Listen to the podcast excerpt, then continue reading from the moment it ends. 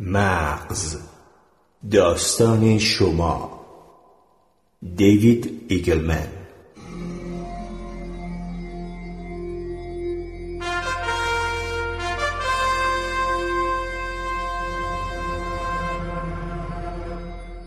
واقعیت چیست؟ چگونه خیسافزار مغز می‌تواند حس تجربه را در ما ایجاد کند؟ تجربه های مانند منظره سبز زمردی، مزه دارچین، بوی خاک مرتوب اگر بگویم دنیای اطراف ما با همه رنگ ها، منظره ها، صداها و بوهای آن تنها یک پندار بوده و در حکم نمایشی است که در برابر چشمان ما به اجرا در میآید چه خواهید گفت؟ اگر بتوانیم واقعیت را آنگونه که هست درک کنیم از خاموشی بیرنگ، بیبو و بیمزه آن در شگفت خواهیم شد. در بیرون مغز ما فقط ماده و انرژی وجود دارد. طی میلیون ها سال تکامل مغز انسان توانسته این ماده و انرژی را به تجربه حسی غنی بودن در جهان تبدیل کند. اما چگونه؟ برای دیدن فقط داشتن چشم کافی نیست. وقتی بچه ها اشیایی را که در برابرشان قرار دارند لمس می کنند فقط برای پی بردن به ترکیب و شکل اشیا نیست. این اعمال برای دیدن نیز ضروری اند. بینایی فقط مربوط به فوتون ها که قشر بینایی می تواند آنها را تفسیر کند نیست. بینایی وابسته به تجربه کل بدن است. سیگنال هایی که وارد مغز می شوند تنها با تمرین می توانند معنیدار شوند و این نیاز به هماهنگی با سایر سیگنال هایی دارد که از حرکات بدن و پیامدهای آن ناشی می شوند. تنها از این راه است که مغز می تواند به معنای واقعی داده های بسری دست یابد. اگر از بدو تولد هیچ برهمکنشی با دنیای خارج نداشته باشیم و نتوانیم از راه بازخوردهای آن به معنی داده های حسی برسیم از دیدگاه نظری هرگز قادر به دیدن نخواهیم شد. وقتی کودکان به میله های تخت خود ضربه می‌زنند و انگشتان پای خود را میجوند و با مکعب های چوبی بازی می کنند هدف آنها فقط کندوکاو نیست. بلکه دارند به حس بینایی خود ورزش می دهند. مغز کودک که در حصار تاریکی حبس شده به این وسیله می‌خواهد بیاموزد چگونه انجام اعمالی مانند گرداندن سر، هل دادن یا رها کردن یک شیء داده های حسی را که به طرف ما در جریان است تغییر می دهد. در پی تجربه های متعدد و با گذشت زمان طولانی است که حس بینایی ورزیده می شود. همزمان کردن حواس. برای رسیدن به درک مغز ما نیاز دارد جریان گوناگونی از داده های حسی را دریافت کرده و آنها را با هم مقایسه کند. اما نکته ای هست که این مقایسه را به چالشی بزرگ تبدیل می کند و آن مسئله زمان است. همه جریان های داده های حسی اعم از بینایی، شنوایی، لمسی و غیره با سرعت های گوناگونی توسط مغز پردازش می شوند به دوندگانی که در ابتدای مسیر حرکت با شلیک تیری مسابقه را آغاز می کنند توجه کنید. اینطور به نظر می رسد که آنها به محض شنیدن صدای شلیک از جا می پرند. اما در واقع این کار آنی انجام نمی گیرد. اگر به فیلم با حرکت آهسته این مسابقه نگاه کنیم می بینیم که بین شنیدن صدای شلیک و شروع حرکت دوندگان فاصله در حدود دو دهم ثانیه وجود دارد. در واقع اگر دوندگان قبل از این فاصله زمانی حرکت کنند به دلیل پیشی گرفتن از صدای شلیک خطاکار محسوب می شوند. ورزشکاران یاد گرفتند که این فاصله را تا حد ممکن کوتاهتر کنند اما توان زیستی آنها برای نیل به این هدف مانع اساسی ایجاد می کند. مغز باید نخست صدا را ثبت کند بعد سیگنال دریافتی را به قشر حرکتی ارسال کند و سپس از راه تناب نخایی فرمان شروع به حرکت را به عضلات بفرستد. در یک رشته ورزشی که جلو افتادن به اندازه یک هزارم ثانیه می تواند برد و باخت کسی را رقم بزند چون این پاسخی بیش از حد کند است. خب آیا اگر به جای تپانچه از یک جرقه نور برای آغاز به حرکت دوندگان استفاده کنیم زمان تأخیر کمتر می شود؟ از اونجا که می‌دانیم نور سریعتر از صوت حرکت می کند آیا کاربرد نور سبب حرکت سریعتر دوندگان نخواهد شد؟ در کمال شگفتی اینطور نیست. شاید در ابتدا این پاسخ با توجه به سرعت بیشتر حرکت نور در دنیای خارج خلاف انتظار باشد. اما برای درک مسئله باید سرعت پردازش اطلاعات در داخل مغز را نیز در نظر بگیریم. داده های بینایی نسبت به داده های شنیداری پردازش پیچیده تری دارند. بنابراین سیگنال های مربوط به فلاش نور برای طی مسیر در سامانی بینایی نسبت به سیگنال های شلیک تپانچه که در سامانه شنوایی طی مسیر می کنند به زمان بیشتری نیاز دارند. پس مغز پردازش صدا را سریعتر از نور انجام می دهد درک نهایی ما از واقعیت بر اساس ویراستاری قدرت تخیل انجام می شود. مغز تفاوت زمانهای ورود اطلاعات را پنهان می کند. چگونه؟ آنچه مغز به عنوان واقعیت به ما عرضه می کند در واقع نسخه تأخیری واقعیت است. مغز قبل از آنکه بتواند پیش بینی کند که در پایان داستان چه رخ خواهد داد همه اطلاعات لازم را از حواس اخذ می کند. دشواری های مربوط به زمان محدود به دیدن و شنیدن هم نیستند. هر گونه اطلاعات حسی برای پردازش به زمان خاص خود نیاز دارد. برای درک پیچیدگی امر باید گفت حتی در مورد یک حس واحد نیز مغز برای پردازش داده ها به زمانهای مختلف نیاز دارد. مثلا سیگنال های مربوط به شست پا نسبت به سیگنال های نوک بینی برای رسیدن به مغز به زمان بیشتری نیاز دارند. ولی ما متوجه این تفاوت ها نمی شویم. ما همه سیگنال ها را به نحوی که همزمان جلوه کنند جمع می کنیم. پیامد عجیب این کار آن است که همواره در گذشته به سر می‌بریم. یعنی وقتی لحظه ای را درک می کنیم آن لحظه سپری شده است. بهای همزمانسازی اطلاعات مربوط به حواس آن است که خداگاهی ما نسبت به دنیای فیزیکی دچار تأخیر می شود. یعنی شکافی پر نشدنی بین رویداد و تجربه خداگاه ما از آن وجود دارد. مغز مانند یک شهر است. در مغز نیز مانند یک شهر انجام امور ناشی از برهمکنش اجزای مختلف آن است. اغلب وسوسه می‌شویم انجام هر کاری را به یکی از مناطق مغز نسبت دهیم و مثلا بگوییم این بخش از مغز کارش این است که اما فعالیت مغز را نمی‌توان سرجمع فعالیت مشخص اجزای آن دانست در عوض مغز را باید مانند یک شهر در نظر گرفت اگر قرار بود شهری را بگردید و بپرسید اقتصاد آن در کجا قرار دارد جواب مناسبی پیدا نمی کردید. اقتصاد از برهم کنش همه عناصر یک شهر از مغازه ها و بانک ها گرفته تا تجار و مشتریان به وجود می آید. بنابراین در مورد کار مغز نیز همینطور است. هر کار مغز منحصر به یک نقطه آن نیست. درست مثل سازوکار یک شهر در مغز هیچ ناحیه‌ای نیست که به طور انحصاری و تکی کار کند.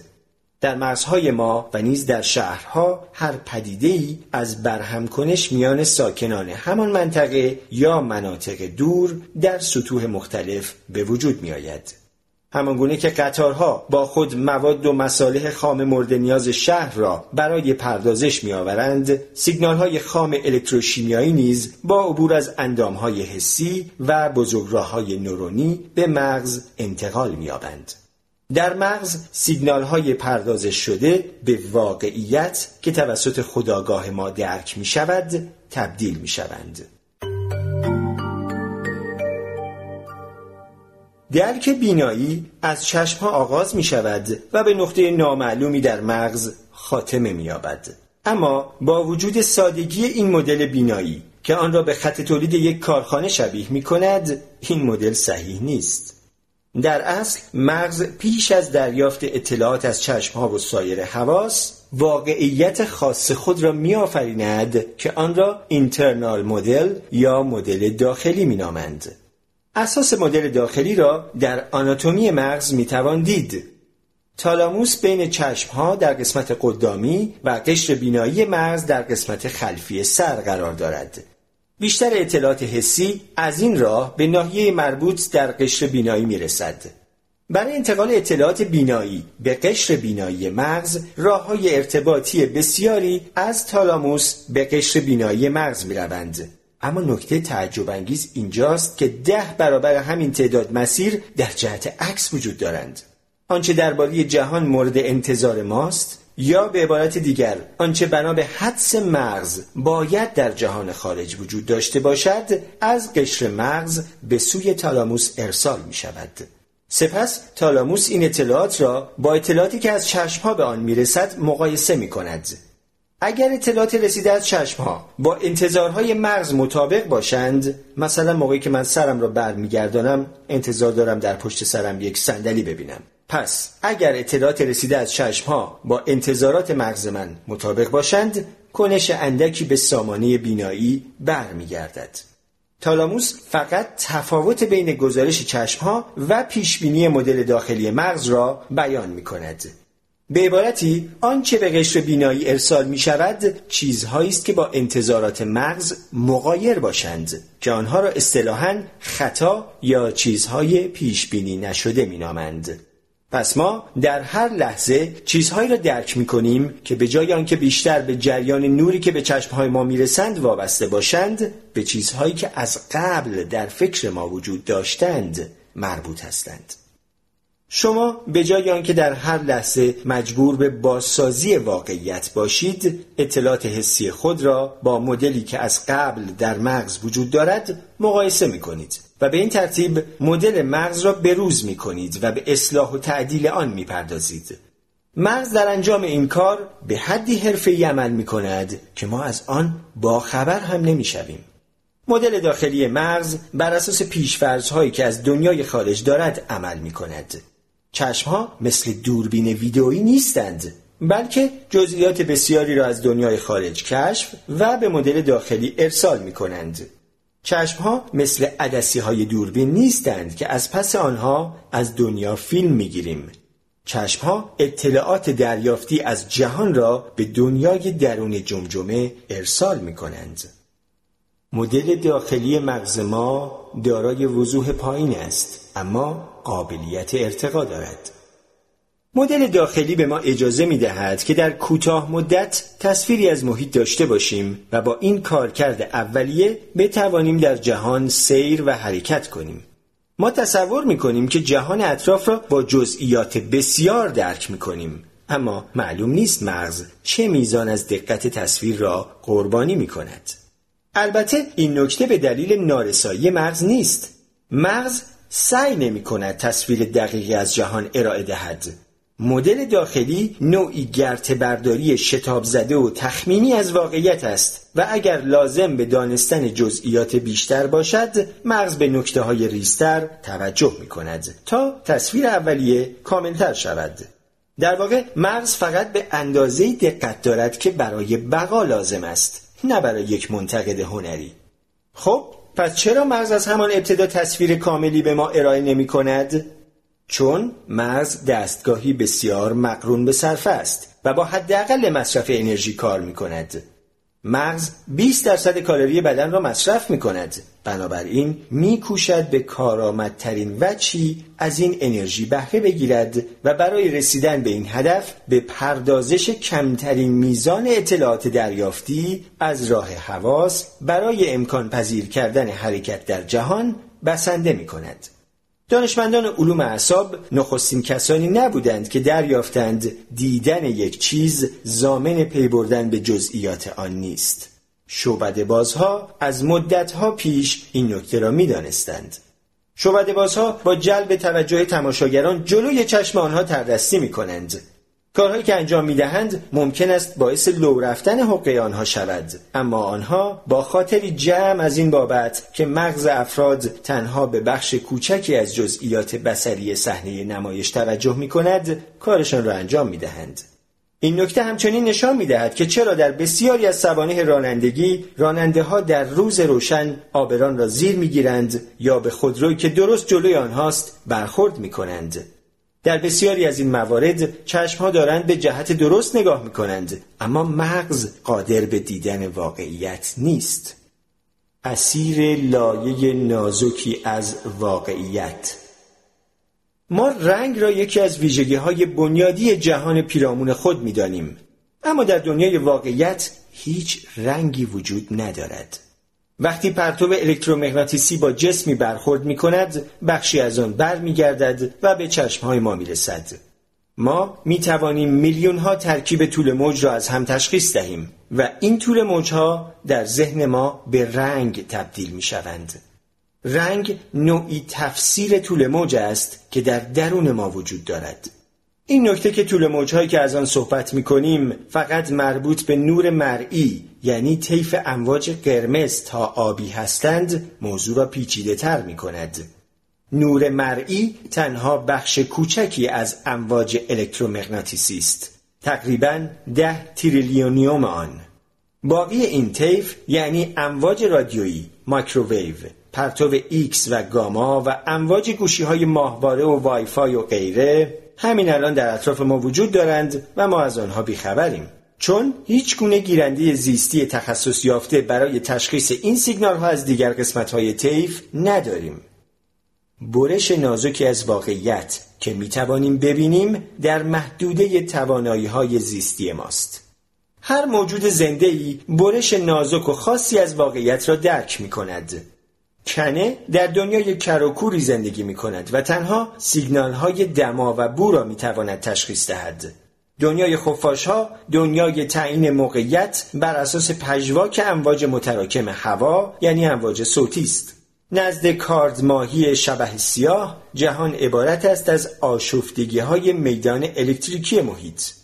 اینها نمونه از برش واقعیت هستند که جانوران مختلف درک می کنند. هیچ یک از این موجودات قادر به درک عینی واقعیت نیست. هر موجودی فقط چیزی را درک می کند که سرنوشت برایش مقدر کرده است. اما احتمالا هر موجودی واقعیتی را که درک می کند با کل جهان عینی برابر می داند. اصلا چه لزومی دارد فکر کنیم که واقعیتی ورای آنچه که درک می کنیم وجود دارد؟ دنیای بیرون ما شبیه چیست؟ در آنجا نه رنگی وجود دارد نه صدایی.